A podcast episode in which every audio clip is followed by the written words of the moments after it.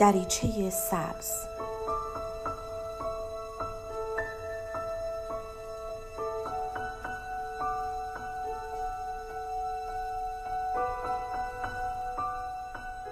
سلام، من دکتر نسیم حسینی نژاد هستم، متخصص روانشناسی بالینی.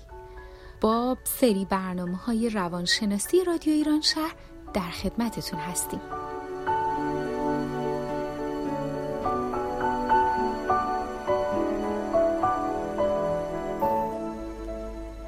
تصمیم گیری بخش مهمی از زندگی شخصی و شغلی ما هست و در طول شبانه روز مجبوریم تصمیم‌های کوچیک و بزرگ زیادی بگیریم. بله، درسته. امروز می‌خوایم به مهارت تصمیم گیری بپردازیم. واژه تصمیم گیری توی لغت به معنی اراده کردن و قصد نمودنه. عوامل مختلفی روی مهارت تصمیم گیری ما تأثیر میذاره. میزان اطلاعاتمون، موقعیت اجتماعیمون، فشارهای اجتماعی مثل عرف و آداب و رسوم و فرهنگ، فشار همسالان، گروه و والدینمون، ویژگی‌های شخصیتی ما، سن ما، موقعیت مکانی و زمانی ما و حتی رسانه‌های جمعی که پیرامون ما هستن. دلایل زیادی هم باعث میشه که ما نتونیم درست تصمیم گیری کنیم. وقتی نگران اشتباهات احتمالی تصمیمات خودمون هستیم، وقتی نگران عواقب تصمیماتمون هستیم، احساس میکنیم شاید دیگران بهتر از ما میتونستن تصمیم بگیرن و در تصمیم گیری هامون اعتماد به نفس کافی رو نداریم.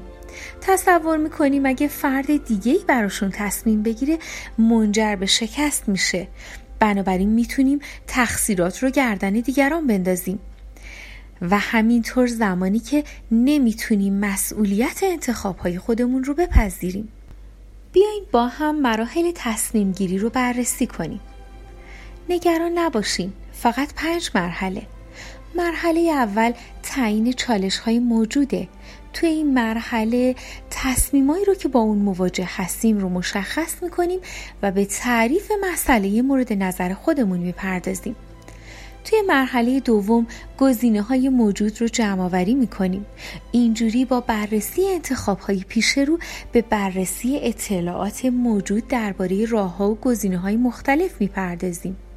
در حقیقت با آزاد گذاشتن فکر به همه گزینه‌های احتمالی میرسیم و اونها رو یادداشت میکنیم و توی یک کاغذ انتخاب شماره یک، شماره دو و شماره سمون رو ثبت کنیم.